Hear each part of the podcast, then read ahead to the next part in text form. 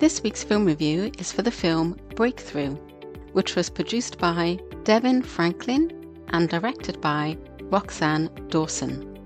When Joyce Smith's son, John, falls through an icy lake, all hope seems lost. But as John lies lifeless, Joyce refuses to give up, and her steadfast belief inspires those around her to pray for his recovery. Based on the incredible true story of one mother's unwavering devotion, Breakthrough is an enthralling reminder that faith and love can create a mountain of hope and sometimes even a miracle. As this film is a testimony, I have structured the review questions a little differently. So, the first review question I have is Did I reflect on the Ten Commandments during the film? And if I think about the first commandment, promoting God, there were several scenes with worship service. There was a scene showing a woman praying to God as the fire engine drives past her house with its lights on. We see Joyce praying over her son, praying for the Lord to bring him back to life. And this reminds me of John 14 16. And I will pray the Father, and he shall give you another comforter, that he may abide with you forever. We also see a scene with Joyce where she tells the neurologist to do his best and let God do the rest. And we see John's class praying for him, and this includes a student who he doesn't get along with. We also see John's mother, Joyce, and her unwavering belief that God could and would heal her son when everybody else thought that she was just in denial. We see the firefighter's reflection on how John was saved.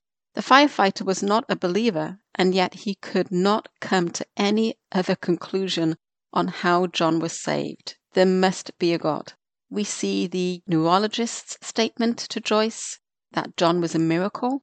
And I and I remember the scene where he hugged Joyce for a long, long time. I thought that was just so powerful a man who did not believe. And yet, in this scene, he, at least to me, was showing that he was just humbled at this miracle. He was in awe. And then we have the scene with Joyce's statement when they were witnessing during the worship service about John's full recovery. And she said, God's love is the only thing that makes all things possible. And that reminds me of Matthew 19:26 that says, But Jesus beheld them and said unto them, with men, this is impossible, but with God, all things are possible. In terms of the commandment about idols, when I was watching the film, I was reminded, or I thought, about that Joyce was putting her pride before the Lord, thinking that she could control her life. And uh, the Bible says that anything we put before the Lord is an idol. And uh, Joyce realized this and she repented for this and fully submitted to the Lord. And then we have the commandment about not using his name in vain. There was a scene where, you know, this was a Christian school that John went to. And there was a scene where he takes the Lord's name in vain when his mother delays driving off after dropping him off at school. But this was not used as entertainment. And I don't know if this actually happened because, you know, this film is based on a true story. But you did get the impression that it was very close to the original testimony because at the end of the film, they give you some comparisons with the real family that this happened to, and there are scenes with the real family. So I um, I got the impression that the film was very closely based on the real life real life events. And so we see this scene where you know John takes the, the Lord's name in vain. I see that as it wasn't done as entertainment. It was done. I, I saw it as a reflection of where John was spiritually, um, even though he was attending a Christian school. And I have heard Christians take the Lord's name in vain, maybe not even realizing that they're doing it, or it's a habit from before that they haven't quite kicked yet. Um, sometimes it's hard to tell why uh, why it happens, but anyway, I just noticed that, and uh, it made me think about that commandment. And um, in terms of the Sabbath, there there was a worship service shown. There were several shown, and one of them was specifically shown on Sunday, but Sunday was not promoted as the correct worship day. In terms of the commandment to honor parents, John called his father by his name instead of dad, and he didn't hug Joyce goodbye before leaving for a sleepover at his friend's house. The scene showed Joyce being upset as she considered what he did as disrespectful. But Brian, her husband, wanted to show John grace because he was going through this new rebellious phase of his life. He was entering into teenage years and he was thinking a lot about the fact that he was adopted and he was kind of pushing back at them for that. So Brian wanted to give him grace through this, whereas uh, Joyce was a bit, um, just a bit taken back, I think, by by how her son seemed to be changing rapidly. In terms of the commandment against uh, lying, there were scenes where the pastor speaks against lion in the worship service, and there were scenes where John uh, lies to his mother and his coach and his teacher during this very difficult phase of his life. And um, it was depicted in the correct light that he was struggling with things and he was struggling with himself. It was not seen or used as some type of uh, entertainment like some films do. And then we have, uh, I thought about the commandment against jealousy. There was a scene where John showed some feelings of jealousy towards a classmate of his, or actually his classmates in general, because as far as I understood from the film, he was the only one in the class that was adopted. And we are shown how jealousy was a destructive force in his life. It made him angry, overly competitive, disrespectful, and distant to loved ones, friends, and even potential friends. And so I also reflected on what Christian standards did I think about when I was watching the film. I thought about scripture alone during a worship service, the pastor opens his Bible to start preaching from the Gospel of Luke and asks the congregation to follow in their Bibles. And there is a scene showing Joyce reading scripture while waiting for a phone call from John, and it shows her reading her Bible at the kitchen table. There was a scene where the pastor tells his children about a pastor being considered a shepherd and the congregation being his sheep, and that is taken from scripture. The film made me think of salvation through Christ alone. The pastor gives an analogy based on a popular TV series and God's gift to us, Jesus. People may have different takes on how the analogy was done. It didn't do anything for me as I don't watch the series that he mentioned, but the analogy nevertheless pointed to and was intended to point people to follow Jesus Christ for life. And then we have the Christian standard of the state of the dead. There was no mention of John going to heaven or his mother's expectations that he did as he was laying before her lifeless.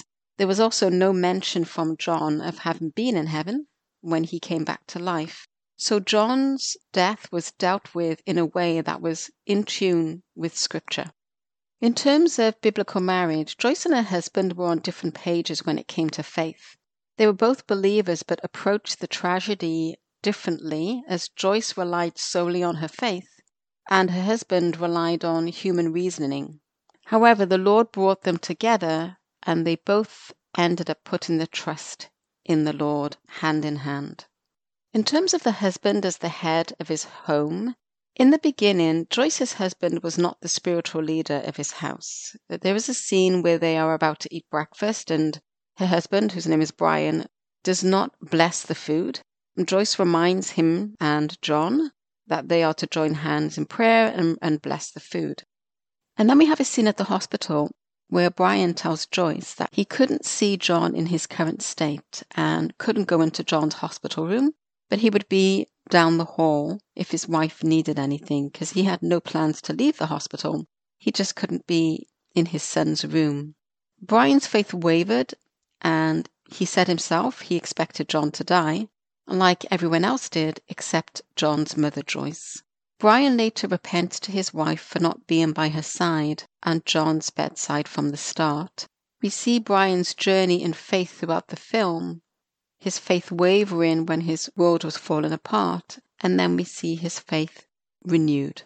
There is a scene where Brian, Joyce, and their pastor join hands beside John's hospital bed, and um, and pray for God's will to be done. And I think that's a powerful scene because as human beings, we either don't understand sometimes or we don't want God's will to be done because we're afraid of losing what we love or we're afraid of what that will look like.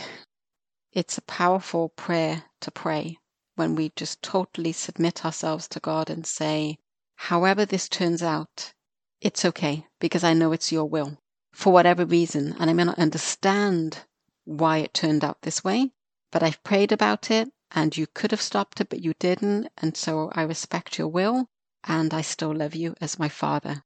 And that's just for me, um, just so powerful and something that uh, is just a lifetime lesson that we have to do this over and over again. And it, it doesn't necessarily become easier, but doing God's will gives us peace when we totally submit to Him. And I'm saying that because the Word of God says that. In Philippians 4, starting from verse 5, it says, Let your moderation be known unto all men. The Lord is at hand. Be careful for nothing, but in everything by prayer and supplication, with thanksgiving, let your requests be known unto God. And the peace of God, which passeth all understanding, shall keep your hearts and minds through Jesus Christ. And that was Philippians 4, verses 5 through 7. I also thought about the recognition of the value of life and blessing in children. Joyce's statement to her son was quite powerful when he was doing his homework. She said to him that he had a purpose and that he was loved. And this was a very difficult um, period of his life. And so, although he didn't turn around and looked at her, you saw the expression on his face and that what she had said is registered, but he didn't give her a reaction. We also had Joyce's statement to her son at his hospital bedside, where she told him that he was her pride and joy. And then we also have Joyce's confession of regret concerning a decision she had made earlier on in her life concerning the adoption of her first child. I was also reminded of the recognition of the body as the temple of God. Joyce realized at some point that she was running her body into the ground in order to try and be there for John 100%. She found relief in letting go and trust in the Lord no matter what the outcome. And that was another powerful scene. I mean, this whole film was just, it was a very powerful witness. Throughout the film, we see glory and honor and thanks being given to God. At the breakfast table one day, Joyce reminded her family, as I said earlier, to bless the food. We see that the pastor gives glory to God for sacrificing his most dear possession, his son.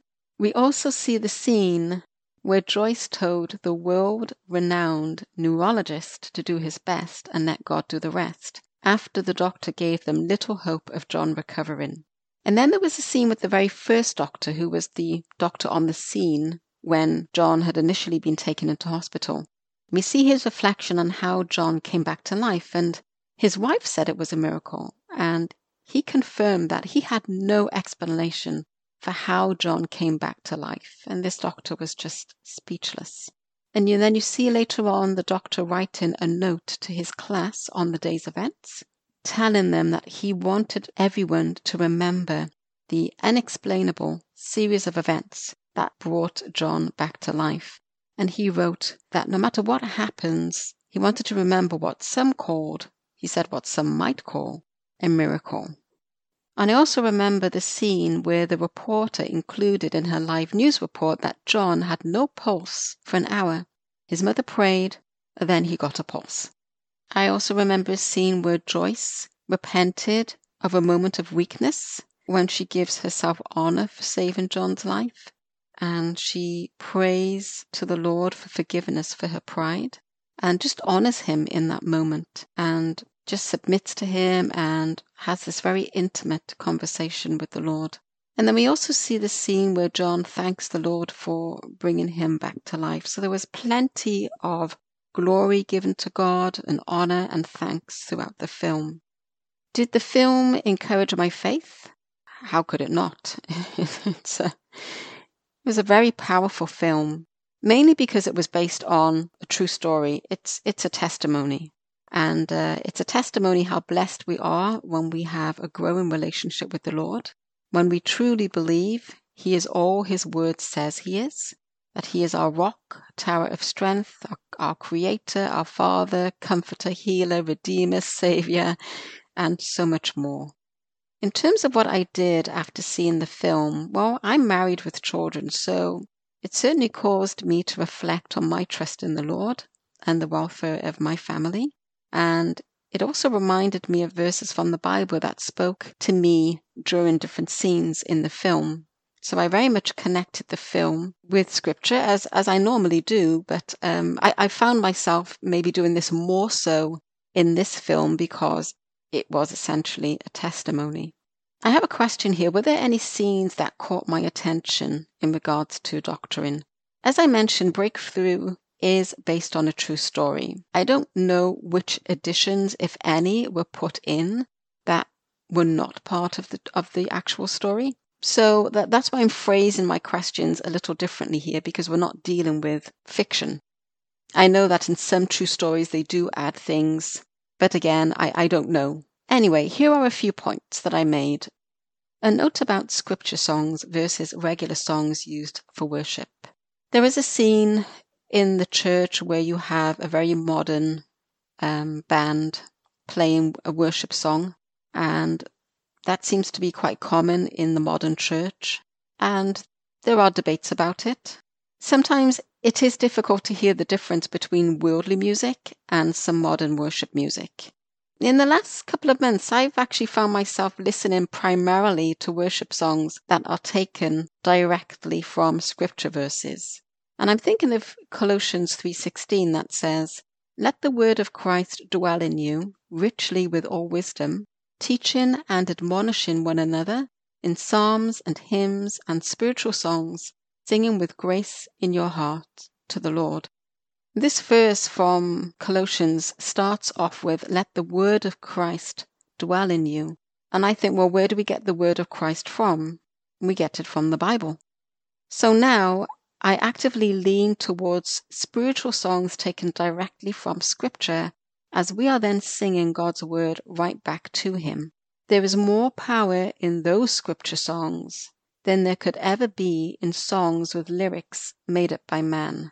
2 Timothy 3:16 to 17 says all scripture is given by inspiration of God and is profitable for doctrine, for reproof, for correction, for instruction in righteousness, that the man of God may be perfect, thoroughly furnished into all good works.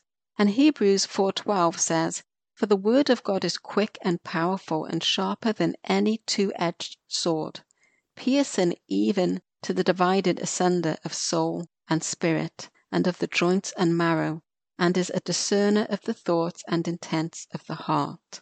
So when it comes to worship songs, scripture is the best way to go. Jesus used it in the wilderness, and Ephesians calls it the sword of the Spirit. Another thing that came to mind is it's basically from the same scene where there's clapping after a performance. And um, for me, clapping after a performance sounds more like a worldly concert than worship. I even heard a whistle amongst the congregation after this band uh, performed the song. And I'm reminded of 1 Corinthians 10:31 that says, "Whether therefore you eat or drink or whatsoever you do, do all to the glory of God." And when I reflect on this verse, saying Amen after someone sings, plays an instrument, reads, etc., it seems more appropriate to me as that is directed to the Lord, so He is honored and not man. And then there is the pastor's comment about it being a sin to lie, but even more so in the church service. And I just thought that wasn't biblical. Uh, a lie is a lie wherever you are, according to the according to Scripture the commandment does not say, Thou shalt not bear false witness, especially during worship service. Um, it just says, Thou shalt not bear false witness against thy neighbor. I know the pastor probably meant it as a kind of a joke, but we are talking about a holy law, so those kind of jokes make me feel very uneasy. Jesus didn't do this, and he is our role model. In fact, I don't ever remember reading in scripture about Jesus making jokes. He was described as a man of sorrow, acquainted with grief maybe he did and it just wasn't included in, in the accounts, or maybe he didn't. Um, my only point is, is I get very uneasy when jokes and the commandments are in the same sentence. And then I noticed uh, the pastor's analogy of the TV series, the Bachelor series, which, as I said before, I haven't I haven't seen. I get the context of being able to relate to different people. Um, I just think for me there is a balance between being able to relate to people and not immersing yourself in the world. In order to do it, as Scripture says that we are in the world but not part of the world, and that's in John fifteen nineteen, and it's also in John seventeen sixteen and Romans twelve two. It's a balance that um, has to be found under prayer. And the pastor ended up saying, you know, that um, we should be submitting ourselves to Jesus for a lifetime. In summary, breakthrough is a powerful testimony. I have actually only seen it a couple of times because I find it so intense. And while I don't watch any Christian film for pure entertainment, there is a big difference between watching a film that you know has a fictional script and watching a film directly based on someone's testimony. It was a blessing to see it again and be reminded how blessed we are to have God the Father, His Son Jesus, and the Comforter, the Holy Spirit. It's a reminder of the divine power and majesty of God the Father that leaves us speechless and humbled in the small context we experience it. It's a reminder that no matter how much we think we know, we have so much to learn, which makes me look forward to Jesus' return and the New Jerusalem. I watched the film on iTunes. I want to thank you very much for listening to this review. Until next time, peace be with you.